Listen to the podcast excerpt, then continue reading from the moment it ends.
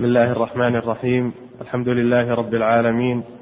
اللهم صل وسلم على نبينا محمد وعلى آله وصحبه أجمعين. قال المصنف رحمه الله تعالى كتاب الأشربة. بسم الله الرحمن الرحيم. الحمد لله رب العالمين. صلى الله وسلم على نبينا محمد. قال رحمه الله كتاب الأشربة. لما فرغ من كتاب الأطعمة انتقل إلى كتاب الأشربة. لأن الطعام والشراب مقترنان بالاستعمال وحاجة الناس إليهما. الله جل وعلا يقول وكلوا واشربوا ولا تسرفوا. والأشربة جمع شراب. جمع شراب.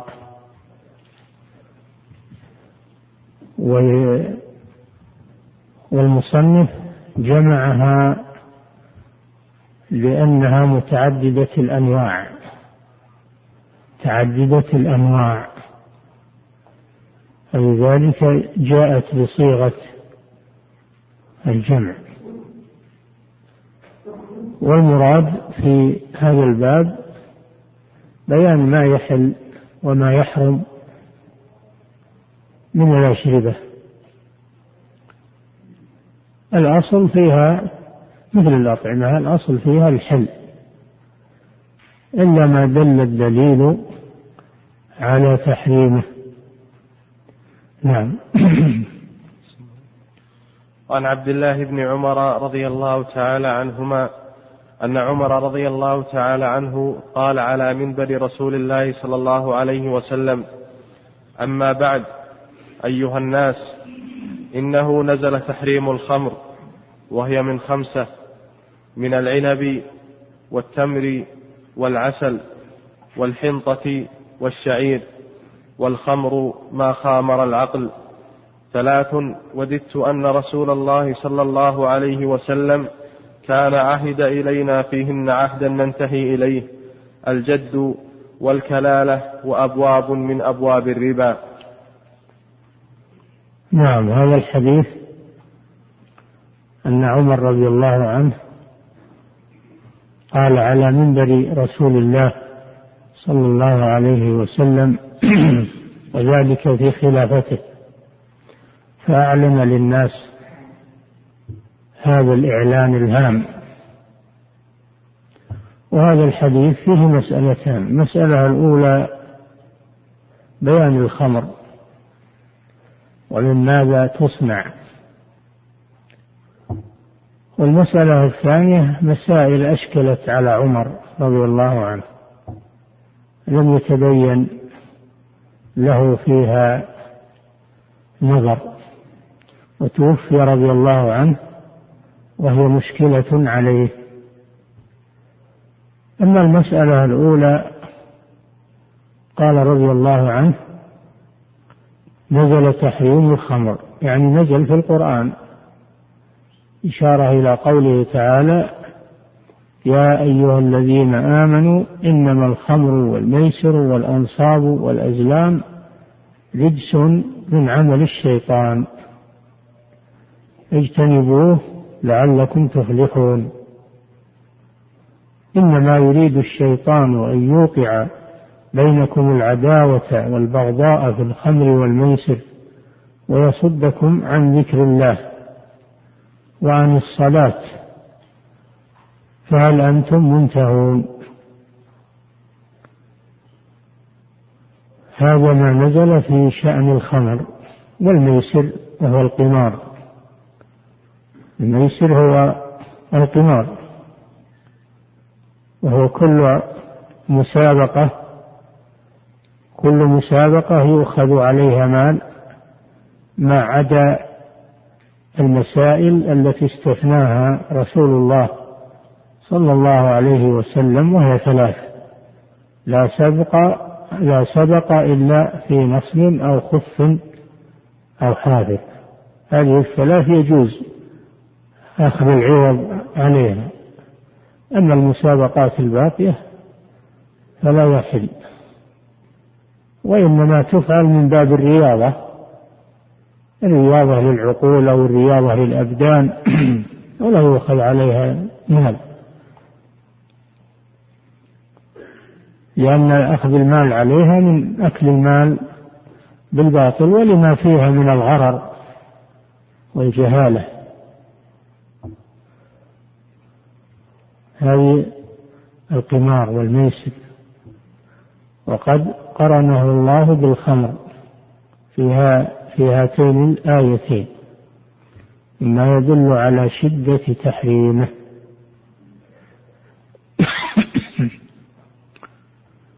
وهي من من خمس. يعني حين نزل القرآن بتحريم الخمر وهي تصنع من هذه الخمس يعني في المدينة. في المدينة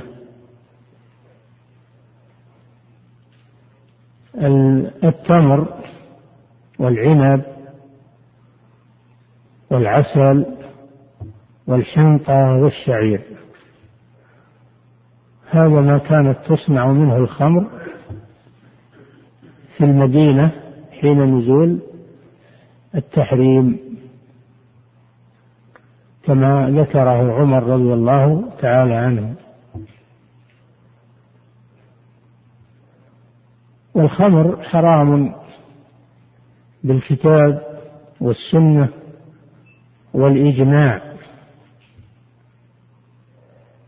فمن استحلها فإنه كافر مرتد عن دين الإسلام. لأنه مخالف للكتاب والسنة ولإجماع المسلمين.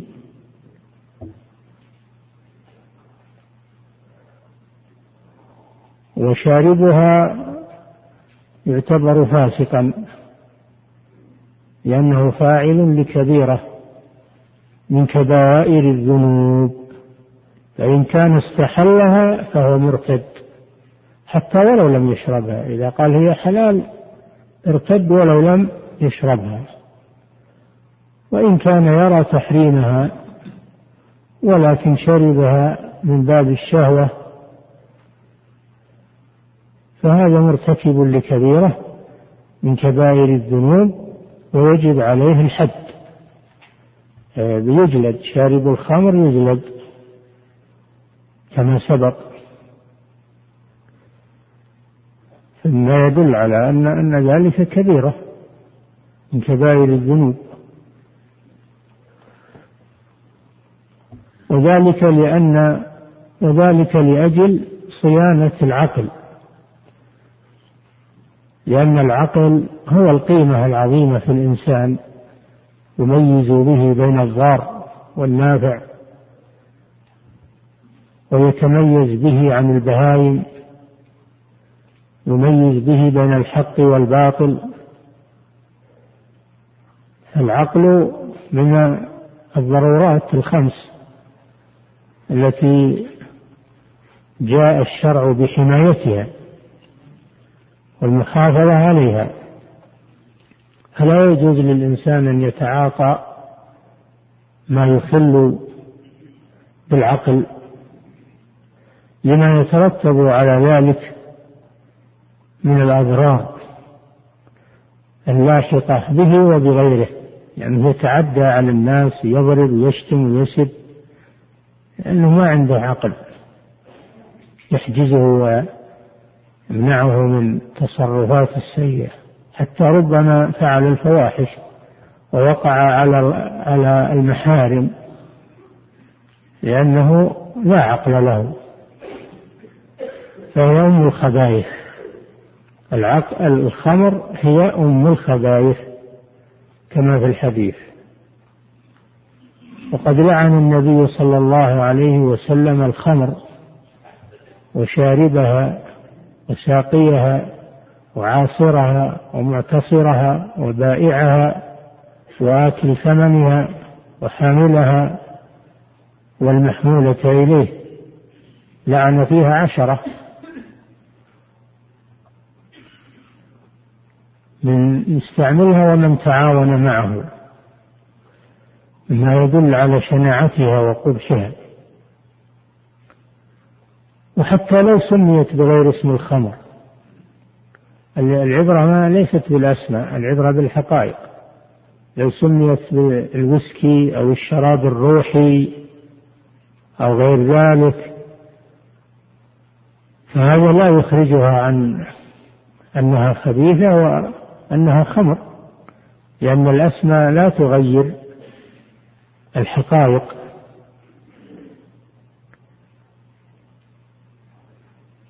وفي هذا الحديث دليل على أن الخمر مأخوذ مما خامر العقل يعني غطاه. فكل ما يغطي العقل فإنه خمر. من أي مادة كان. وذكر هذه الخمسة ليس من باب الحصر وإنما هو من باب ذكر ما تصنع منه بالمدينة. فلو صنعت من غيرها فإنها تكون خمرا لأن المدار على ما خامر العقل يعني ما أسكر في لفظ آخر ما أسكر كثيره فقليله حرام. فالمدار على الإسكار دون نظر إلى المادة التي تصنع منها.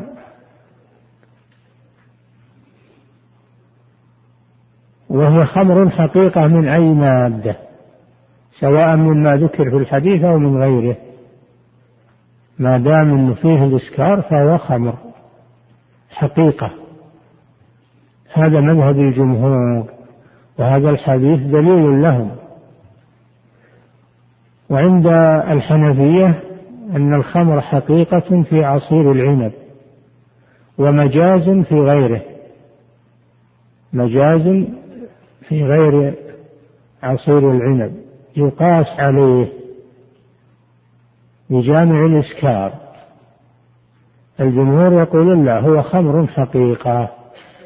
ولا حاجة إلى القياس ولا حاجة إلى ثمرة الخلاف أن الجمهور يرون أن الخمر يحرم قليله وكثيره وما دام يسكر كثيره فقليله حرام.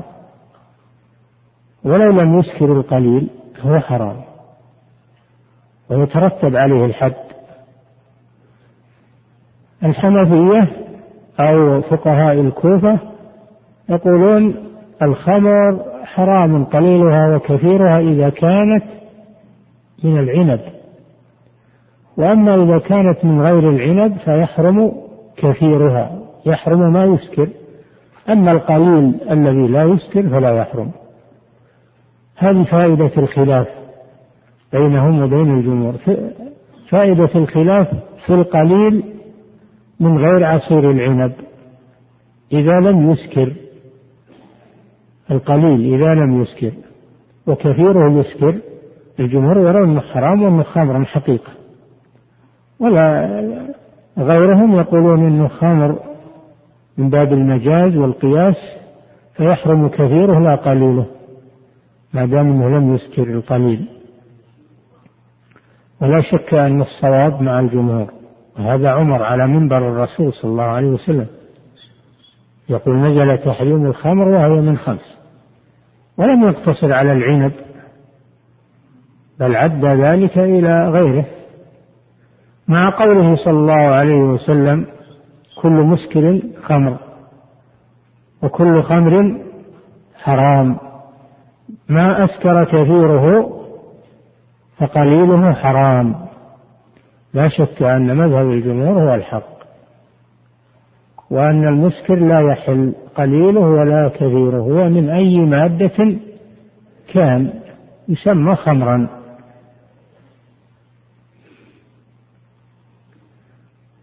وكون هذه الأشياء يصنع منها الخمر لا يمنع أنه يصنع من غيرها.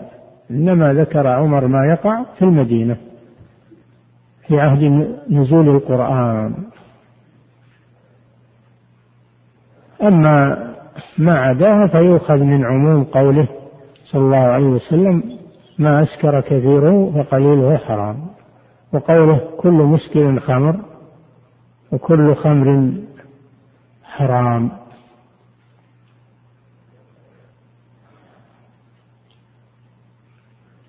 أما المسألة الثانية وهو المسائل التي أشكلت على عمر رضي الله عنه الأول الجد يعني ميراث الجد والإخوة. الجد والإخوة هل الإخوة يشاركون الجد أو لا يشاركونه؟ هو ما يسمى عند الفرضيين بباب الجد والإخوة.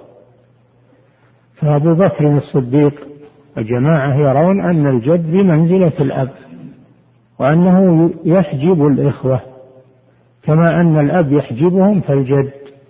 يحجبهم فلا يرثون معه. وهذا مذهب أبي حنيفة ورواية عن الإمام أحمد اختاره شيخ الإسلام ابن تيمية وابن القيم والشيخ محمد بن عبد الوهاب وجماعة من المحققين أن الجد ينزل منزلة الأب فلا يرث معه الإخوة.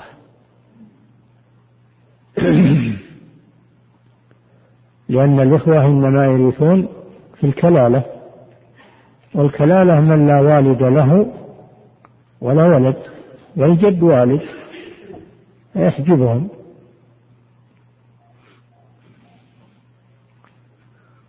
وذهب بقية بقية الخلفاء كعثمان وعلي والصحابة بعض الصحابة كابن عباس إلى أن أن الإخوة يشاركون الجد في الميراث وليس الجد بمنزلة الأب مع الإخوة بل هم يشاركونه لأن الجد يدلي بالأب والإخوة يدلون بالأب فلما استووا بالواسطة استووا في الميراث وهذا مذهب زيد بن ثابت مذهب الأئمة الثلاثة مالك والشافعي وأحمد في المشهور عنه أنهم يشاركون الجد في الميراث لاستوائهم في الواسطة بينهم وبين الميت. والمسألة لا تزال خلافية وشائكة جدا ولها باب مخصوص في كتب الفرائض كتب الفقه كتب التفسير موجودة باب الجد والإخوة. أما عمر فأشكل عليه ذلك وتوقف فيه فلم يصدر له رأي في الإخوة مع الجد. ويقول وددت لو أن رسول الله صلى الله عليه وسلم بين لنا في الجد والإخوة. وكذلك أشكلت عليه الكلالة. ما المراد بالكلالة؟ الجمهور على أن المراد بالكلالة من لا ولد له وهذا بنص الآية. إن امرؤ هلك يستفتونه قل الله يفتيكم في الكلالة إن امرؤ هلك ليس له ولد. الله فسر الكلالة في آخر سورة النساء بأنه من لا ولد له.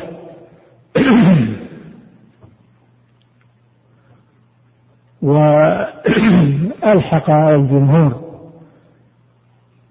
بأنه من لا والد له أيضا. من لا والد هو مذهب أبي بكر وجمهور الصحابة والعلماء. على أنه من لا ولد له ولا والد. بدليل أن الله ورث الإخوة والإخوة لا يرثون مع الوالد. لا يرثون مع الوالد بل يحجبهم. فدل على أنه ليس فيه أب. هذه مسألة الكلالة. سمي كلالة لأنهم يكللونه لأن إخوته يكللونه يعني يحيطون يحيطون به. أو عصبته من أعمامه أو بني أعمامه يحيطون به ويكللونه.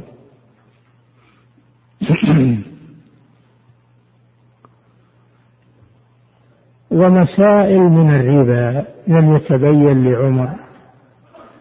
الربا حرمه الله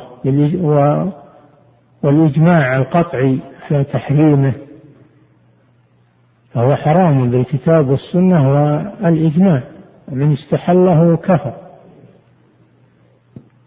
وهذا بالإجماع. لكن فيه مسائل أشكلت على عمر. هو لم ينازع في تحريم الربا وإنما أشكلت عليه بعض المسائل. هل تدخل في الربا أو لا تدخل؟ فلذلك توقف فيها. ومات وهو لم لم يصدر رأيا فيها. وتمنى أن رسول الله صلى الله عليه وسلم بين فيها بيانا شافيا. هذا رأيه رضي الله عنه. أما عند غيره فيرون أن الله بين فيها بيانا شافيا نعم. وعن عائشة رضي الله تعالى عنها أن النبي صلى الله عليه وسلم سئل عن البتع فقال كل شراب أسكر فهو حرام البتع نبيذ العسل. البتع بالكسر وإسكان التاء أو البتع بالفتح. كلاهما جائز لغة. وهو شراب العسل. المسكر يعني شراب العسل المسكر. العسل إذا تخمر يوضع في الماء لتحليته وهو ما يسمى بالنبيذ ويترك حتى يشتد ويزبد. عند ذلك يتخمر. يصير خمرا. مر في حديث عمر أن أن من جملة ما تصنع منه الخمر العنب. وهذا الحديث نص في ذلك. وسمي بالبتع أو البث هذا فرد من أفراد مشتقات الخمر. وهو المصنوعة من العنب. وجزئية من جزئيات الخمر. نعم. وعن عبد الله بن عباس. وفيه ما أسكر كثير وقليله حرام هذا دليل للجمهور. على أن ما أسكر كثيره فقليله حرام لأنه خمر. خمر حقيقة. نعم. وعن عبد الله بن عباس. رضي الله تعالى عنهما قال بلغ عمر رضي الله تعالى عنه أن فلانا باع خمرا فقال قاتل الله فلانا ألم يعلم أن رسول الله صلى الله عليه وسلم قال قاتل الله اليهود حرمت عليهم الشحوم فجملوها فباعوها جملوها أي أذابوها. نعم هذه واقعة حصلت من بعض الصحابة رضي الله عنهم أنه اجتهد وباع الخمر. ظنا منه أن التحريم إنما هو للشرب فقط شرب الخمر وأنه لا يتناول بيعها. فلما بلغ عمر استنكر هذا وقال قاتل الله فلانا.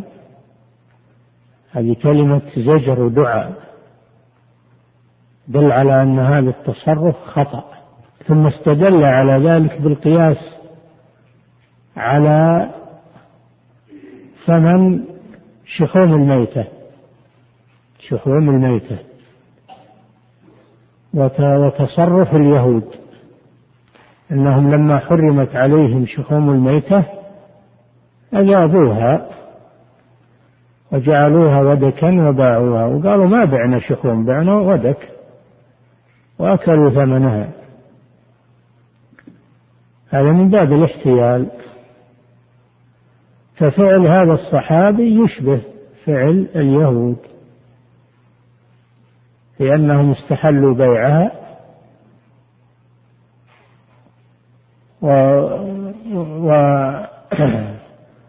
قالوا انه مثل أكلها. والرسول صلى الله عليه وسلم يقول إن الله لما ذكر صنيع اليهود قال إن الله إذا حرم شيئا حرم ثمنه. قال صلى الله عليه وسلم قاتل الله اليهود. حرمت عليهم شحوم الميتة. فجملوها ثم باعوها وأكلوا ثمنها. ثم قال صلى الله عليه وسلم إن الله إذا حرم شيئا حرم ثمنه هذه قاعدة عظيمة. فالحرام لا يجوز بيعه وأكل ثمنه من أي شيء. كل مادة محرمة كالميتة والخنزير وكل مادة محرمة فإنه لا يجوز بيعها. والحشيش والدخان والقات كل مادة محرمة فلا يجوز بيعه وآلات اللهو كل مادة محرمة لا يجوز بيعه والأصنام يعني الصور التماثيل كل مادة محرمة يحرم استعمالها فإنه لا يجوز بيعها ولا أكل ثمنها هذه قاعدة عظيمة في الشريعة وهي منصوصة من الرسول صلى الله عليه وسلم واستدل بها عمر وقول قاتل الله فلانا هذا أخذا من قوله صلى الله عليه وسلم قاتل الله اليهود. وهذا زجر بليغ. وهذا الصحابي الذي فعل هذا إنما فعله من غير قصد يعني تعمد فعله من غير تعمد وإنما بناه على ظن أن التحريم قاصر على شربها فقط. وهذا ظن خاطئ. فدل هذا على إنكار المنكر. دل هذا على إنكار المنكر وبيان الخطأ والرد على المخالف. ولا يقال هذه حرية الرأي وكل له رأيه وكل له اجتهاده. لا من خالف الدليل فإنه فإنه يزجر ويرد عليه ويبين خطأه نصيحة نصيحة له نصيحة له وللمسلمين. نصيحة له ليتوب ونصيحة للمسلمين ألا يفعلوا مثل فعله. فهذا فيه إنكار المنكر وفيه الرد على المخالف وفيه التغليظ في في الإنكار إذا كان هذا الأمر يقتضي التغليظ يغلظ عليه ويقال قاتل الله فلانا. نعم. قال رحمه الله تعالى كتاب اللباس. انتهى من كتاب الأشربة. ينتقل إلى كتاب اللباس. اللباس من نعم الله. سبحانه وتعالى على بني آدم. قال تعالى يا بني آدم قد أنزلنا عليكم لباسا يواري سوآتكم وريشا ولباس التقوى ذلك خير. لباسا يواري سوآتكم يعني عوراتكم. وريشا وهو الزينة أي أكثر من ستر العورة. وهو اللباس الذي للتجمل. اللباس فيه فائدتان. الفائدة الأولى ستر العورة. يواري سوآتكم يعني يغطيها. والفائدة الثانية تجميل الهيئة. فاللباس الجميل النظيف جمل الهيئة. هذا أمر مطلوب شرعا. تجمل بما أباح الله. هذا أمر مطلوب شرعا. في الحديث إن الله جميل يحب الجمال. وريشا ثم قال ولباس التقوى. لما ذكر اللباس الحسي ذكر اللباس المعنوي وهو أبلغ من اللباس الحسي. لباس التقوى الذي يغطي عورات المسلم وذنوبه خير من لباس الجسم. فلا يكفي لباس الجسم والتزين والإنسان ما عنده تقوى. ولهذا يقول الشاعر إذا المرء لم يلبس ثيابا من التقى تقلب عريانا وإن كان كاسيا. فلباس التقوى خير من لباس الجسم مع أن لباس الجسم مطلوب. لكن خير منه لباس التقوى. وهذا من باب التنبيه من الله جل وعلا بالمناسبة. لما ذكر اللباس الحسي ناسب أن يذكر اللباس المعنوي. مثل قوله تعالى وتزودوا فإن خير الزاد التقوى. تزودوا يعني للسفر سفر الحج وغيره. خذوا معكم زاد. ولا تكونوا عالة على الناس. تزودوا ثم نبه على زاد أهم وهو التقوى. لماذا سميت التقوى زادا؟ لأنها زاد لسفر الآخرة. سفر الآخرة يحتاج إلى زاد وزاده ليس الطعام والشراب وإنما زاده التقوى. فإن خير الزاد التقوى. فهذا بالمناسبة الله جل وعلا لما ذكر الشيء ذكر ما يناسبه تنبيها على ما هو أهم.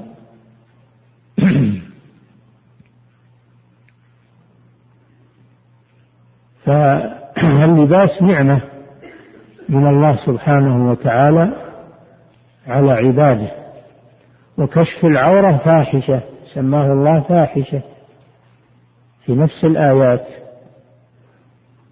فإن الآيات نزلت من سورة الأعراف ردا على أهل الجاهلية الذين يطوفون بالبيت وهم عراة تقربا إلى الله بزعمهم. وإذا فعلوا فاحشة قالوا وجدنا عليها وفعلوا فاحشة يعني كشفوا عوراتهم. وهذا عند الطواف. إذا فعلوا وإذا فعلوا فاحشة قالوا وجدنا عليها آباءنا. ولا يجوز الإنسان يقلد الناس وهم على خطأ. هذا تقليد أعمى. وجدنا عليها آباءنا. الاستدلال بفعل الآباء والأجداد من غير دليل هذا مردود. إذا كان يخالف الدليل إذا كان فعل الآباء والأجداد يخالف الدليل فإنه مردود. وجدنا عليها آباءنا ثم أعظم الفرية وقالوا والله أمرنا بها. أمر الله أمرنا بها. كذبوا على الله سبحانه وتعالى لأن الله أمرهم أن يكشفوا عوراتهم عند الطواف. هذا من القول على الله والكذب على الله. هذا أشد. قل إن الله لا يأمر بالفحشاء. هذا أعاد أن كشف العورة فحشاء يعني متناهي في القبح. الفاحش هو المتناهي في القبح. وكشف العورة قبيح متناهي في القبح وفاحشة. والمتمدنون اليوم والمستغربون ينادون بكشف عورات النساء والسفور وخلع الحشمة. هذا من مثل فعل الجاهلية. هذا مثل فعل الجاهلية والعياذ بالله. ويعتبرون هذا من الرقي وأن الحجاب تأخر ورجعية وتقاليد بالية يقولون إلى آخر ما يهدون به. فما أشبه الليلة بالبارحة. نسأل الله العافية. يعتبرون العري وكشف العورة يعتبرونه من التقدم وأن ستره من الرجعية والتقاليد البالية وما أشبه ذلك. نسأل الله العافية. نعم. وعن عمر بن الخطاب رضي الله تعالى عنه قال قال رسول الله صلى الله عليه وسلم لا تلبسوا الحرير فإنه من لبسه في الدنيا لم يلبسه في الآخرة. نعم الحرير هو القماش المصنوع من من خيوط آه، القز. من خيوط القز دودة القز. فيه دودة أو ما يسمى بالسراوة سرو ينتج خيوط ناعمة. آه، لها لون جذاب ويحوكها حول نفسه. يحوك هذه الخيوط حول نفسه كالمسكن له ولفراخه فيأخذون هذه الخيوط ويجمعونها وينسجون منها الحرير الناعم الجيد.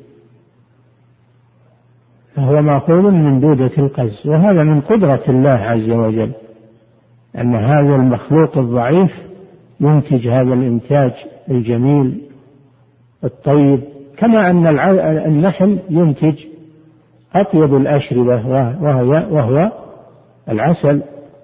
هذا من قدرة الله جل وعلا. فهذا الحرير الحرير يباح للنساء. يباح للنساء كما يباح لهن التحلي بالذهب. أما الرجال فيحرم عليهم التحلي بالذهب ولبس الحرير. فالحرير والذهب حلال للنساء حرام على الذكور بنص الحديث الصحيح. حل لإناث أمتي جاء صلى الله عليه وسلم ومعه حريرة ومعه ذهب. وقال لأصحابه هذان حلال لإناث أمتي حرام حل لإناث أمتي حرام على ذكورها. فلا يجوز للرجل أن يلبس الحرير الخالص. حرير الخالص حرام على الرجل سواء لبسه ثوبا كاملا أو لبس شيئا منه كالفنيلة والشراب وغطاء الرأس. ما صنع من الحرير الخالص أو نسج من الحرير الخالص فهو حرام على الرجال. على الذكور حتى الصغار. هو الرجال بس. الذكور عموما. يحرم على الصغير ما يحرم على على الكبير. لكن الصغير يخاطب وليه. والكبير يخاطب هو. وذلك لأجل والله أعلم منع المروعة الرجل خلقه الله ليكون قويا لا ليكون فيه رقة ومروعة أما النساء فهي بحاجة إلى هذا لأنها محل المتعة والتزين للزوج. يباح لها ذلك كما أبيح لها التحلي بالذهب أما الرجل فإنه يحرم عليه التحلي بالذهب ولبس الحرير لأنه رجل ذو شهامة وقوة فلا يليق به الرقة في ملابسه. هذا من ناحية. الناحية الثانية ما في ذلك من الإسراف. ما في ذلك من الإسراف والمخيلة. فإن الإنسان إذا لبس الحرير صار فيه خيلاء صار فيه إسراف صار فيه كبر والمطلوب من المسلم التواضع في لباسه وفي أموره فلا يلبس هذه الأشياء بحجة أنه غني أو أنه سلطان أو أنه كبير لا لا يجوز هذا. المسلم مسلم على أي شكل كان غنيا أو فقيرا أو سلطانا أو صعلوكا أو ذكرا أو أنثى. أو صغيرا أو كبيرا أو حرا أو عبدا هو مسلم. يتجنب ما حرم الله سبحانه وتعالى. من ذلك لبس الحرير. إلا أنه يستثنى من الحرير استثناءات. أولا يستثنى الحرير الخالص لمن أصابته حاجة للبس الحرير. كالإنسان اللي فيه جرب ولا حكة شديدة حساسية. إذا لبس الحرير خف عنه ذلك أباح الشارع له لبس الحرير نظرا لحاجته إلى ذلك.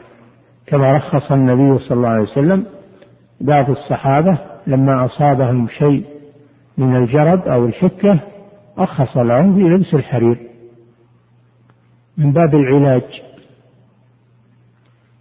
ثانيا المخلوط. المخلوط من الحرير وغيره من القماش أو من النسيج كالمخلوط من المخلوط من الحرير ومن القطن أو من الكتان. فهذا ينظر. إن كان الغالب الحرير فهو حرام لأن الحكم للأغلب. وإن كان الأغلب غير الحرير فهو حلال فينظر إلى الأغلب. وبعضهم يقول لا ينظر إلى الظهور. إلى الظهور فإن كان الحرير هو الأظهر يحرم. وإن كان غير الحرير هو الأظهر والحرير مغمور فهذا جائز. العبرة إما بالظهور أو بالكثرة والأغلبية.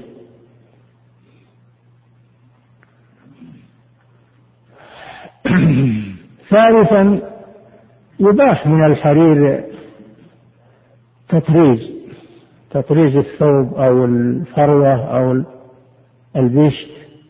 يباح تطريز قدر أربع أصابع فما دون. طراز على الجيب الطراز على الأكمام الطراز على الفروج فروج الفراء لا بأس بذلك. تطرز طرز الثياب بالحرير شرطا لا يكثر ويزيد على أربعة أصابع. هذه استثناءات من الحرير.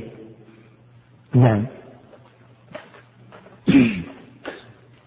فإنه من لبسه في الدنيا. نعم عن عمر بن الخطاب رضي الله تعالى عنه قال قال رسول الله صلى الله عليه وسلم لا تلبسوا الحرير فإنه من لبسه في الدنيا لم يلبسه في الآخرة. نعم. قال صلى الله عليه وسلم خطاب للرجال بدليل أن النساء أباح لهن الرسول لبس الحرير. فالمراد بلا تلبس هنا الرجال. ولو لم يأتي دليل لدخلت النساء لكن جاء دليل يخصص. مثل زور القبور هذا خطاب للرجال بدليل أن الرسول قال لعن الله زوارات القبور فالأصل في الخطابات العموم إلا ما دل الدليل على تخصيصه. وهنا جاء التخصيص. وقوله صلى الله عليه وسلم لا تلبسوا الحرير هذا خطاب للرجال. فإنه من لبسها في الدنيا بين العقوبة. لما نهى عنها بين من خالف هذا النهي ولبس الحرير ماذا تكون عقوبته؟ أنه لا يلبسها في الآخرة يعني في الجنة. لأن لباس أهل الجنة حرير كما في القرآن ولباسهم فيها حرير. فيحرم من لبسه في الدنيا يحرم من هذا اللباس في الجنة حتى ولو دخل الجنة. فإنه يحرم لأن من تعجل شيئا قبل أوانه عوقب بحرمانه كما هي القاعدة. فهذه عقوبة عقوبة رادعة نعم. وعن حذيفة بن اليمان رضي الله تعالى عنه قال سمعت رسول الله صلى الله عليه وسلم يقول كما, كما أن من شرب الخمر في الدنيا أن يشربها في الآخرة لأن من شراب الجنة الخمر. الخمر النزيه الخمر المفيد. الخمر الطيب ما هو الخمر الخبيث؟ يعني يشربون من الخمر الطيب المفيد اللذيذ. الذي ليس له عاقبة سيئة هذا خمر الجنة. يخالف خمر الدنيا وإن اشترك معه في الاسم من شرب الخمر في الدنيا الخبيثة يحرم من الخمر الطيبة في الجنة يوم القيامة. عقوبة له. نعم. وعن حذيفة بن اليمان رضي الله تعالى عنه قال سمعت رسول الله صلى الله عليه وسلم يقول لا تلبسوا الحرير ولا الديباج ولا تشربوا في آنية الذهب والفضة ولا تأكلوا في صحافها فإنها لهم في الدنيا ولكم في الآخرة. نعم. لا تلبسوا نعم. لا تلبسوا الحرير لا تلبسوا الحرير ولا الديباج. الديباج نوع من الحرير ولكنه نوع خاص وهو ما رق من الحرير ما رق من الحرير. فقوله لا تلبسوا الحرير هذا لفظ عام ثم خصص أو ذكر فردا من أفراده هو من باب التخصيص وإنما هو من باب التنصيص زيادة ولا الديباج وهو ما رق من الحرير. ما رق من الحرير. لا تلبس الحرير ولا الديباج. هذا مؤكد لما سبق الحديث الذي قبله لكن فيه زيادة الديباج. وهو نوع من الحرير وهو ما رق منه. ما رق من الحرير. وفيه أيضا النهي عن الشرب في آنية الذهب والفضة. وهذا محله في باب الآنية كما سبق. كما سبق في باب الآنية. فيحرم على المسلمين رجالا ونساء يحرم عليهم أن يتخذوا أواني الذهب والكيسان والأكواب من الذهب للشراب أو للقنية. والتزين بها وجعلها من من أدوات الزينة في البيت. هذا حرام لا يجوز لا للرجال ولا للنساء. لما في ذلك والله أعلم من الفخر والخيلاء. وقيل لما في ذلك من كسر السكة لأن الله خلق الذهب والفضة لتكون نقودا وأثمانا فلو أنها جعلت أواني لضيق ذلك على الناس. وأغلى الذهب والفضة على الناس. فهي تستعمل لما خلقت له. وأما الأواني فهناك أواني غيرها وقد تكون جميلة أيضا. أواني جميلة. ونحن لا نمنع من استعمال الجمال في الأواني لكن الذهب والفضة خاصة هذا ممنوع. هذا ممنوع بنص الحديث. ويأتي في الحديث أنها لهم في الدنيا يعني للكفار ولكم في الآخرة. الآخرة الجنة أوانيها من الذهب. والفضة كما في القرآن من الذهب والفضة يطاف عليهم بصحاف من ذهب وأكواب يعني من ذهب. فضة أيضا. فالذهب والفضة تكون من أواني أهل الجنة. فالذي يتجنبها في الدنيا تباح له في الآخرة. في الجنة والذي والذي يستعملها في الدنيا يحرم منها في الجنة.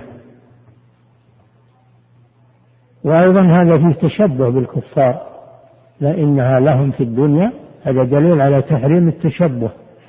وأن ما كان من خصائص الكفار لم يجز لنا أن نتشبه بهم فيه. نعم أعد الحديث.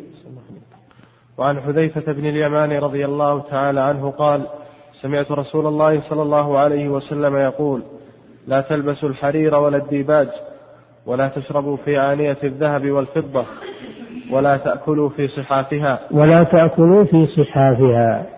يعني لا يجوز استعمال أواني الذهب والفضة سواء للأكل أو للشرب أو للقنية. يجعلون في في بيوتهم وفي زيناتهم كيسان من الذهب أو مذهبة أو مذهبة.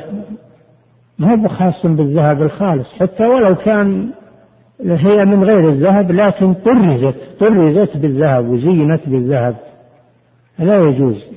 يحرم الذهب يحرم الأواني من الذهب الخالص والأواني التي فيها ذهب وفيها غير غير ذهب. إلا ما يأتي أو ما سبق في باب الآنية من إباحة الضبة من الفضة في الإناء المنكسر. هذا سبق في باب الآنية. نعم. وعن البراء بن عازب رضي الله تعالى عنه قال ما رأيت من ذي لمة في حلة في حلة حمراء أحسن من رسول الله صلى الله عليه وسلم له شعر يضرب إلى منكبيه بعيد ما بين المنكبين ليس بالقصير ولا بالطويل. هذا الحديث فيه أوصاف رسول الله صلى الله عليه أو شيء شيء من أوصاف رسول الله صلى الله عليه وسلم في جسمه وفي ملابسه عليه الصلاة والسلام. من أجل الاقتداء به في ذلك. ففي لباسه عليه حلة حمراء والحلة هي اللباس المكون من الإزار والرداء هذه تسمى حلة. تسمى حلة من الإزار والرداء. وقوله حمراء مع أنه سيأتي النهي عن لباس الأحمر ما الجمع بين الأحاديث؟ الجمع أنها أنها حمراء يعني غير خالصة. فيها ألوان غير الحمرة. ألوان غير حمرة. فإذا كان اللباس مثل شمعكم هذه فيه أحمر وأبيض ما هو بأحمر خالص فلا بأس. لا بأس. أما إذا كان أحمر خالص فهذا لا يجوز. هذا لا يجوز للرجال. فقوله حلة حمراء يعني أنها فيها حمرة وليست خالصة بدليل الحديث عن النهي عن المياثر الحمر كما يأتي. نعم. ما رأيت من ذي لمة؟ نعم في حلة حمراء. ذي ذو لمة اللمة هي شعر الرأس يصل إلى إلى المنكبين هذه اللمة. شعر الرأس يصل إلى المنكبين. أدل على أن الرسول صلى الله عليه وسلم كان يغذي رأسه ويعتني به يعتني به ويرجله ويدهنه عليه الصلاة والسلام لأجل ما يكون شعث أو مغبر تجمل هذا من باب التجمل. في, في هذا من باب التجمل في الهيئة. فمن اقتدى بالرسول صلى الله عليه وسلم وغذى شعره على الصفة شعر رأسه غذاه على الصفة الواردة عن الرسول صلى الله عليه وسلم فهذا سنة. ولهذا يقول الإمام أحمد إن, إن هذا سنة ولو نقدر عليه فعلناه لكن له مؤونة له مؤونة يحتاج إلى عناية ويحتاج إلى متابعة. وإلا من من أراد أن يقتدي بالرسول بصفة رأس شعر رأسه فليفعل. لا على الصفة التي يستعملها الناس والكفار والشباب الجاهل من اتخاذ الشعور على غير صفة شعر الرسول صلى الله عليه وسلم فهذا تشبه ولا يجوز. ما بكل من غذى رأسه نقول لا اللي يغذي رأسه على الصفة الواردة عن الرسول صلى الله عليه وسلم. أما تغذية الرأس والشعور على صفات غير سنية فهذا لا يجوز. نعم. ف وكانت لمته صلى الله عليه وسلم تضرب إلى منكبيه إلى منكبيه وكان بعيد المنكبين عليه الصلاة والسلام. وكان عليه الصلاة والسلام آه، ليس بالقصير ولا بالطويل يعني ربعة من الرجال ربعة من الرجال لأن هذا أجمل ما يكون أن يكون الإنسان بين الطويل والقصير فلا يكون قصيرا فقط أو طويلا فقط وإنما يكون بين هذين. هذه صفة جسم الرسول صلى الله عليه وسلم. وهذا ليس للإنسان في حيلة الإنسان ما هو اللي يكون حجمه يصير بين القصير ما هذه خلقة الله جل وعلا لكن هذا دليل على مظهر الرسول صلى الله عليه وسلم وأن الله اختار له هذه الخلقة الحسنة عليه الصلاة والسلام. نعم. وعن البراء بن عازب رضي الله تعالى عنه قال أمرنا رسول الله صلى الله عليه وسلم بسبع ونهانا عن سبع. نقف عند هذا. صلى الله إليكم سماحة الوالد يقول السائل هل الحشيش وما أشبهه من المخدرات يعتبر خمر أم يقاس عليه؟ وهل يعتبر بنفس درجة التحريم في الخمر؟ الحشيش والمخدرات أخبث من الخمر. الخمر يجني على العقل فقط وأما المخدرات فإنها تجني على الجسم وعلى العقل تجني على الجسم وعلى العقل فهي أخبث من الخمر وأشد من الخمر والعياذ بالله. ومآلها إلى الهلاك الذي يشربها كما ترون وكما تسمعون ما يستمر على قيد الحياة إلا كالجثة أو كالرمة التي لا ليس فيها إلا بقاء الحياة فقط وليس فيها نفع ولا وليس بل فيها ضرر عظيم والعياذ بالله. والمصيبة أنه ما يصبر يبتلى ولا يصبر عن هذا الشيء ويريد الحصول عليه ولو بعرضة. ولو ببذل عرضه يريد الحصول على هالخبيث هذا. هذا أشد من الخمر والعياذ بالله. أشد من الخمر فالحشيش ما يقال إنه مثل الخمر يقال أشد. أشد من الخمر نسأل الله العافية. لأنه يجني على العقل وعلى الجسم. ويورث الأمراض الفتاكه وينفذ المال بغير فائدة ويصاب بالإدمان. هذا هذا شديد إنه يصاب بالإدمان. لا يراد يتوب صعب عليه إنه يتوب. يكبله الخبيث هذا تكبيل والعياذ مثل الدخان الدخان خبيث يكبل الإنسان فيه إدمان مع ما فيه من الأمراض التي لا تخفى. فهو مفتر الدخان يسمى بالمفتر والحشيش يسمى بالمخدر. والخمر يسمى بالمسكر وكلها حرام. والله أكرم هذا الإنسان وخلقه في أحسن تقويم. فكيف يجني الإنسان على خلقته؟ وعلى جسمه وعلى حواسه يجني عليها والعياذ بالله. لكن الشيطان شياطين الإنس والجن وقرناء السوء وجلساء الفساد والدعايات الخبيثة هي التي تروج هذه الأشياء وتغيب العقول عند ذلك. العقول تزيد عند ذلك وتغلب عند ذلك لا سيما التقليد الأعمى للرفقة وللجلسة والانخداع بالدعايات. ويقولون أنت لا تصير متشدد لا تحرم نفسك من هذه الأشياء. هذه أشياء تعطيك قوة وتعطيك سعة صدر وتعطيك انبساط وخلك مع مع مع زملائك ومع انبسط معهم وهكذا من الدعايات الباطلة. فهذه هي نتيجة نتيجة لجلساء السوء ودعاة الضلال وأيضا نتيجة للذين يبتزون أموال الناس. فهؤلاء الذين يروجون هذه الخبائث يبتزون بها أموال الناس. يأخذون ماله ويأخذون عقله ويأخذون جسمه والعياذ بالله. ماذا بقي له؟ نسأل الله العافية. فكروا لو أن الإنسان اشترى بهذه الدراهم أشياء طيبة فواكه أشربة طيبة طعام طيب لحم هذا مفيد.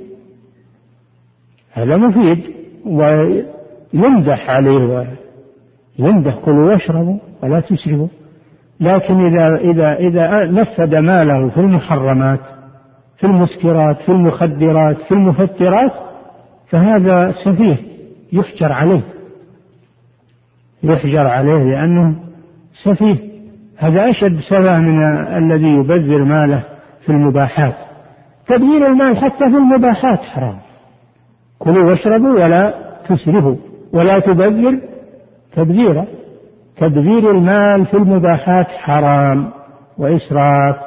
فكيف بإتلافه في المحرمات النبي صلى الله عليه وسلم نهى عن إضاعة المال. المال محترم. وليس هو لك وحدك. المال لك ولقرابتك وللمجتمع. ولا تؤتوا السفهاء أموالكم. التي جعل الله لكم قياما فهو قيام للناس مصالحهم وكونك تتلفه في هذه الأشياء وبالتالي تتلف جسمك وعقلك هذا أسفه السفه والعياذ بالله. نعم. أحسن الله إليكم سماحة الوالد. يقول السائل ذكر عمر رضي الله تعالى عنه العسل من الخمس التي يصنع منها الخمر. مع أن العسل ذكره الله جل وعلا فيه شفاء للناس. هذا التمر التمر من الطيبات والحنطة من الطيبات والشعير من الطيبات لكن تحول إلى خبائث. تحول من طيبات إلى خبائث. تخمر وتصنع وتصير خبائث. لكن أصلها طيب لكن حولت وصنعت إلى خبائث. العسل كذلك أصله طيب وفيه شفاء للناس. حول إلى ضرر على الناس ومرض على الناس بالخمر. نعم. أحسن الله إليكم سماحة الوالد. يقول السائل هل يكفر من استحل شيئا من الصغائر؟ لا يكفر إذا استحل شيئا مجمعا على تحريمه. أما الشيء اللي فيه خلاف فيه خلاف فيعذر عن التكفير بوجود الخلاف. لعله أخذ أو قلد. من من قال بذلك فيدرى عنه التكفير. فالتكفير إنما يكون في الأشياء المجمع عليها إجماعا قطعيا. نعم. أحسن الله إليكم سماحة الوالد. يقول السائل هل يصح في الوعيد أن من, شر أن من شرب الخمر لا تقبل منه الصلاة أربعين ليلة؟ نعم. يقول أحسن الله إليكم هل يصح في الوعيد أن من شرب الخمر لا تقبل منه الصلاة أربعين ليلة؟ والله ما أدري ما ما أستحضر هذا لكن في الحديث أن مدمن الخمر كعابد الوثن. مدمن الخمر كعابد الوثن. فالذي يعبد الوثن ويألف هذا ويشرب به في قلبه ولا ويحبه مثل شارب الخمر لا يستطيع فراق الخمر. الوثني لا يستطيع فراق الوثن لأنه أخذ قلبه وأشربوا في قلوبهم العجل بنو إسرائيل. أشربوا في قلوبهم حب العجل الذي يعبدونه والعياذ بالله. فلولا أن الكفار يحبون الأصنام لما عبدوها. فهذا من العقوبات. هذا من العقوبات. من ترك محبة الله جل وعلا الذي خلقه ورزقه وأمره بعبادته يبتلى بمحبة الأصنام ومحبة الخبائث والخبيثين. نسأل الله العافية. هذا من التحول. نعم. صلى الله إليكم. سماحة الوالد يقول السائل هل هناك علة واضحة في تحريم الشرب من آنية الذهب والفضة حتى يقاس عليها سائر وجوه الانتفاع؟ إذا عللت بأن المراد المراد بالفخر والخيلاء أو كسر قلوب الفقراء أو تضييق السكة الثمنية فإنه يشاركها في كل ما شاركها في ذلك يدخل في التحريم. فلا شك أن الأواني والقدور والأشياء هذه إن فيها خيلاء وفيها إسراف وفيها كبرياء. نعم. صلى الله عليكم. سماحة الوالد يقول والنص الحديث ولا تأكلوا في صحافهما. في صحافهما. حرم الصحاف. أيضا نعم. صلى الله عليكم. سماحة الوالد يقول السائل ما حكم الجلوس على فرش الحرير؟ لا يجوز. لا يجوز لا للرجال ولا للنساء. استعمال الحرير فرشا هذا أمر لا يجوز. إنما أبيح للنساء للتجمل والفرش ليس فيها تجمل العلة ليست موجودة في الفرش التي من أجلها أبيح للنساء. نعم. يقول أحسن عليكم في تتمة سؤاله وهل يجوز استخدام فرش الحرير في غير الجلوس؟ لا يجوز لا يجوز أبدا. استعمال الحرير لا يجوز لا في الجلوس ولا في التعليق على الجدران ولا في اللباس. لا يجوز استعماله لما فيه من من الفخر والخيلاء والإسراف. نعم. لكن الآن في أشياء تسمى حرير وهي ليست حرير يسمونها الحرير الصناعي. هذه لا تأخذ حكم الحرير في التحرير لأنها ليست حريرا وإنما هي آه، حرير صناعي. يسمونه حرير وهو ليس بحرير. قد يشبه الحرير في النعومة واللون لكن ما هو ما هو حرير. نعم. نعم. أحسن الله إليكم سماحة الوالد. يقول السائل تقدم معنا أن الذي أنكر عليه عمر رضي الله تعالى عنه في بيع الخمر هو صحابي. يقول ما هو الدليل على أنه صحابي؟ جاء في الرواية وسموه بعد. سموه لكن لا نحب نذكر اسمه وله سمي في بعض الروايات الصحيحة. نعم. هذا اجتهاد منه هذا اجتهاد منه رضي الله عنه. نعم. أحسن الله إليكم سماحة الوالد. يقول السائل كيف أشكلت الكلالة على عمر رضي الله تعالى عنه وهي في نص القرآن؟ أشكل عليه أن دخول الوالد فيها اللي في القرآن الولد. مع أنه أيضا الرسول صلى الله عليه وسلم قال تكفيك تكفيك آية الصيف يعني الآية التي في آخر سورة النساء. قال له تكفيك آية الصيف أي التي نزلت في الصيف في آخر سورة البقرة.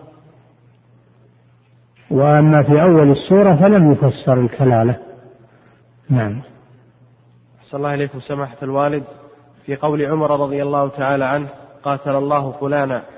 إذا كان المعنى لعن الله فكيف يوجه كلام عمر رضي الله تعالى عنه عندما قال قاتل الله فلانا؟ باب التغليظ واخذا من قول الرسول صلى الله عليه وسلم قاتل الله اليوم أخذا من باب الزجر.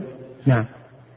أحسن الله إليكم سماحة الوالد. يقول السائل اليهود استحلوا ما حرم الله بالفعل وهو أنهم جملوا الشحوم فهل الاستحلال يكون بالفعل أحيانا؟ وما هو ضابط الاستحلال لا الجمل هذا وسيلة ما هو المقصود ما هو المقصود. هذا وسيلة إلى جعل تحويلها ودك. نعم. والوسيلة لها حكم الغاية.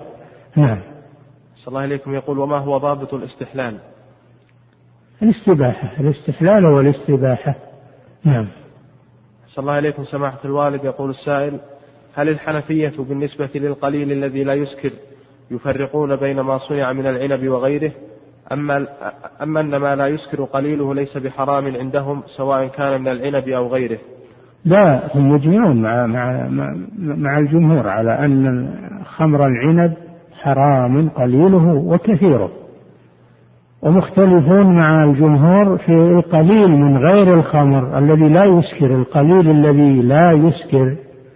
هل يحرم ولا لا؟ عندهم ما يحرم. لأن العلة عندهم هي الإسكار وهذا ما يسكر وليس هو من العنب فلا يدخل في الخمر عندهم. أشك أن هذا مذهب مرجوح. نعم. صلى الله عليكم. سماحة الوالد يقول السائل هل ما يسمى بالذهب الأبيض يدخل في الذهب المنهي عن لبسه للرجال؟ وهل يجوز لبسه للرجال أم أن فيه تشبها بالنساء؟ إذا كان ما يسمى بالذهب الأبيض من مادة غير مادة الذهب كالبلاتين والأحجار الكريمة وما أشبه ذلك هذا لا يحرم. أما إذا كان المراد بالذهب الأبيض الذهب الأصلي لكن ألبسوه لون أبيض أنا سمعت الصاغة الآن يلبسون الذهب لون أبيض. يسمونه الذهب الأبيض. هذا لا يجوز. هذا لا يجوز هو حرام لأنه ذهب. وإن تغير لونه نعم. أحسن الله إليكم. سماحة الوالد هل البت هل البتع من من العنب أم إنه من العسل؟ عندك في الرواية إيش قال؟ رواية ذكر أنها من العسل. من العسل خلاص إيش تبي غير هذا؟ نعم. أحسن الله إليكم. سماحة الوالد يقول السائل هل الجائز قدر أربع أصابع من الحرير طولا أم عرضا؟ طراز. المراد الطراز. لا يزيد عرضه عن أربعة أصابع. عرضه. وبعضهم يقول حتى طوله لكن الواضح والله أعلم أن المراد عرضه. لا يزيد على أربعة أصابع. نعم. وبعضهم يقول ما مجموعه. لو جمع من الثوب ما يتعدى أربعة أصابع.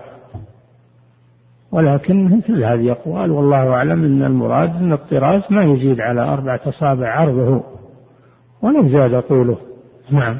لأن الثوب طبيعته يحتاج إلى زيادة. يحتاج إلى زيادة. هو الجيب أربعة أصابع فقط. الجيب أوسع من ذلك. فروج الفراء أوسع من ذلك. نعم. صلى الله عليكم سمع البشوت اللي اللي تطرز بالحرير. أوسع من أربعة يعني طول أوسع طولها من أربعة أصابع أما العرض نعم. نعم. أحسن الله إليكم. سماحة الوالد يقول السائل ما هو سبب إفراد الديباج بالنهي مع أنه نوع من الحرير؟ نعم يشمل يشمل الحرير بجميع أنواعه ما رق منه وما خشن من الاستبرق الاستبرق والحرير والديباج كلها أنواع من الحرير لكن الديباج لما رق والاستبرق لما غلظ نعم. أحسن الله إليكم سماحة الوالد. يقول السائل ما هو الحكم؟ والله أعلم أيضا لأجل بيان أنه وإن سمي بغير الحرير سمي ديباج فلا يمنع فلا يخرجه من تحريم من التحريم. العبرة بالحقيقة لا بالأسماء سمي ديباج أو استبرق أو نعم. أحسن الله إليكم سماحة الوالد. يقول السائل هل الإشكالات التي أشكلها عمر رضي الله تعالى عنه تعارض قول الله جل وعلا اليوم أكملت لكم دينكم الله أكمل لنا دينا ما في شك. لكن كل الناس يفهمون ما بينه الله. ما أحد يحيط بهذا. هذا عمر على جلالته أشكلت عليه هذه الأمور. هذا دليل على أن الإنسان لا يحيط بالعلم كله. الله جل وعلا يقول وما أوتيتم من العلم إلا قليلا. قال تعالى وفوق كل ذي علم عليم. الهدهد ماذا قال لسليمان؟ قال أحط بما لم تحط به نعم. أحسن الله إليكم سماحة الوالد. يقول السائل ما هو الحكم إذا وضعنا مسابقة للطالب المثالي في نعم. يقول أحسن الله إليكم ما الحكم إذا وضعنا مسابقة للطالب المثالي في حفظ القرآن والمتون العلمية؟ وهل يعتبر من الميسر؟ هذا المسابقة على على مسائل العلم يدخل. يدخل في المسابقة المباحة لأنه نوع من الجهاد لأن طلب العلم نوع من الجهاد كما يقول الإمام ابن القيم. نعم. يقول أحسن الله إليكم. وكذلك إذا وضع الأب جائزة لأبنائه إذا حافظوا على صلاة الفجر في جماعة. هذه ما هي مسابقة. هذه ما هي مسابقة. هذه جائزة على غير مسابقة. المسابقة هي المغالبة. أما هذه ما هي مسابقة. هذا. هذا جزاء على فعل. نعم. أحسن الله إليكم. سماحة الوالد يقول السائل هل يعد الدخ... هل يعد الدخان من الخمر؟ لا يعد من المفترات ويعد من المضرات بالبدن والرائحة وغير ذلك من أضراره التي لا لا تحد من كثرتها. نعم. فهو من المفتر والخبيث. نعم. صلى الله عليكم سماحة الوالد. يقول السائل من شرب الخمر أو لبس الحرير في الدنيا ثم تاب من ذلك فهل يحرم منها في الجنة بعد التوبة؟ إذا تاب تاب الله عليه. حتى الشرك إذا تاب تاب الله عليه. ورضي عنه فكيف بالخمر فإذا تاب تاب الله عليه. نعم. صلى الله إليكم سماحة الوالد. يقول السائل نسمع بين الفينة والأخرى عندما يحصل اعتداء من الكفار على الإسلام والمسلمين من ينادي بوجوب مقاطعة بضائع الكفار. فهل لهذا الفعل مستند من الكتاب أو السنة؟ حيث أن بعضهم استدل بقصة هجر النبي صلى الله عليه وسلم للثلاثة الذين تخلفوا. فهل استدلاله صحيح؟ تخلفوا؟ لا ما تخلفوا. الذين خلفوا. ما قال الله الذين تخلفوا؟ قال الذين خلفوا يعني خلف أمرهم فلم يعذروا في أول الأمر. خلف عذرهم إلى أن نزل القرآن فيهم. والمقاطعة يا إخوان هذه من من سياسة الدولة من صلاحيات ولي الأمر. إذا أمر بها لزمنا الامتثال. وأما إذا لم يأمر بها فالإنسان بكيفه ينبغي يقاطع. أو لا يقاطع كل بهواه بغيت لا تاكل أبد ولا تشرب أبد. أحد جاي يلزمك نعم. أحسن الله إليكم. سماحة الوالد يقول السائل ما حكم أخذ العوض على مسابقة مزاين الإبل؟ نعم. يقول أحسن الله إليكم ما حكم أخذ العوض على مسابقة مزاين الإبل؟ لا العوض على السباق ما هو على على الشكل العوض على السباق أي البل اللي يسبق إلى الغاية لأن هذا من التدرب على الجهاد لأن الإبل من دواب الجهاد فتمرن على السباق. أما الأخذ على أن أجمل فرس أو أجمل ناقة هذا لا أصل له. نعم. صلى الله عليكم سماحة الوالد يقول السائل بعض الناس يحرص على لبس أحسن الثياب وأفضلها وآخرين لا ترى عليهم وآخرون لا ترى عليهم إلا الثياب الرثة مع أن كل منهما عنده سعة من المال فمن المصيب منهما؟ المصيب الذي يتجمل الله جميل يحب الجمال ويحب إذا أنعم على عبد أن يرى أثر نعمته عليه وهذا من شكر النعمة. نعم. صلى الله عليكم سماحة الوالد يقول السائل كثير من اللباس في هذا الزمن فيه نعومة وجمال قد يشابه الحرير وقد يفوته جمالا ونعومة. فهل يحرم أيضا؟ لا نحن لا نحرم إلا ما حرمه الله ورسوله. وقد حرم الحرير نحن نحرمها. وما عداها من الأقمشة فإننا لا نحرمه لأن الأصل الإباحة. نعم. أحسن الله إليكم. سماحة الوالد يقول السائل ما هو ضابط الاقتداء بالنبي صلى الله عليه وسلم في الاعتناء بشعر الرأس وتطويله. على الصفة التي وردت عن الرسول صلى الله عليه وسلم تراجع كتب السنة وتطبقها. نعم. أحسن الله إليكم. سماحة الوالد يقول السائل ما حكم من حرم على أهله المنتجات الدنماركية؟ وقال من أكلها فهو منافق أو في توحيده خدش. وأخذ جميع ما عنده من هذه المواد الغذائية ورماها في القمامة. فما حكم فعله هذا؟ على كل حال إحنا قلنا إذا أصدر ولي الأمر منع يلزمنا السمع والطاعة لأن هذا من مصلحة الجميع.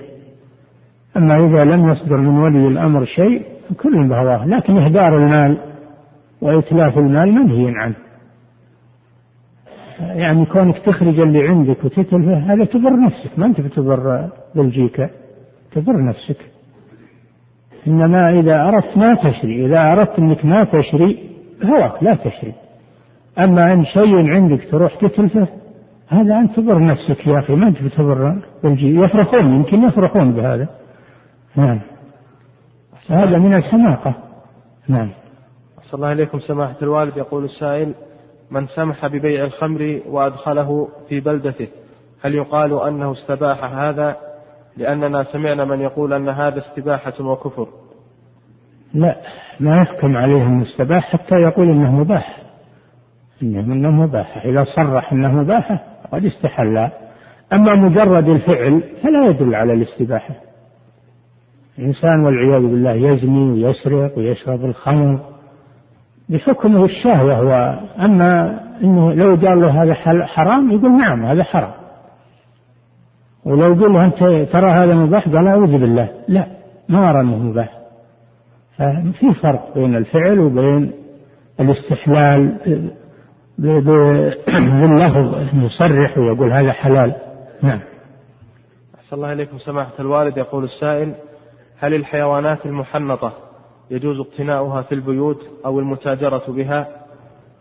هذا من العبث والحيوانات المحنطة جثث ميتات. لا يجوز شراء الميتة والاقتناءها. هذا من العبث إهدار المال. نعم. صلى الله عليكم. سماحة الوالد يقول السائل ما هو الواجب علينا تجاه الحملة الخبيثة التي شنها بعض الكفار على نبينا محمد صلى الله عليه وسلم؟ عليكم بالاستنكار للشيء هذا والرد عليه من عنده استطاعة يرد. يستنكر ويرد. بدون عنف وبدون جهالة وبدون لأن العنف قد يولد شرا. والشيء إذا تجاوز حده ينقلب إلى ضده. فلازم الأمور تكون منضبطة بالكتاب والسنة. نعم. صلى الله عليكم سماحة الوالد يقول السائل أنا موظف حكومي ويحصل مني تأخير وقصور في بعض الأحيان. فقمت بحصر هذا التأخير في نهاية كل شهر وأخرج المبلغ. يقول ماذا أفعل بهذا المبلغ؟ هذا ما يعطيك أنك تأخر وتقول أبا تصدق ذا. ما يعطيك من المسؤولية. لكن لو قدر أنك تفعل هذا فيما سبق وتبت من هذا الشيء وعندك أموال جامعها من هذا التخلف تخلص منها. أما أنك تبي تستمر على التأخر وتقول أبا أخرج الزايد ولا اللي أنا شاك فيه هذا ما يعفيك من المسؤولية. لأنك تضيع العمل. تضيع العمل وتربك المراجعين وتحبس معاملاتهم. حتى لو تصدقت ما يعفيك هذا. الله تعالى أعلم صلى الله وسلم على نبينا محمد وعلى آله وصحبه.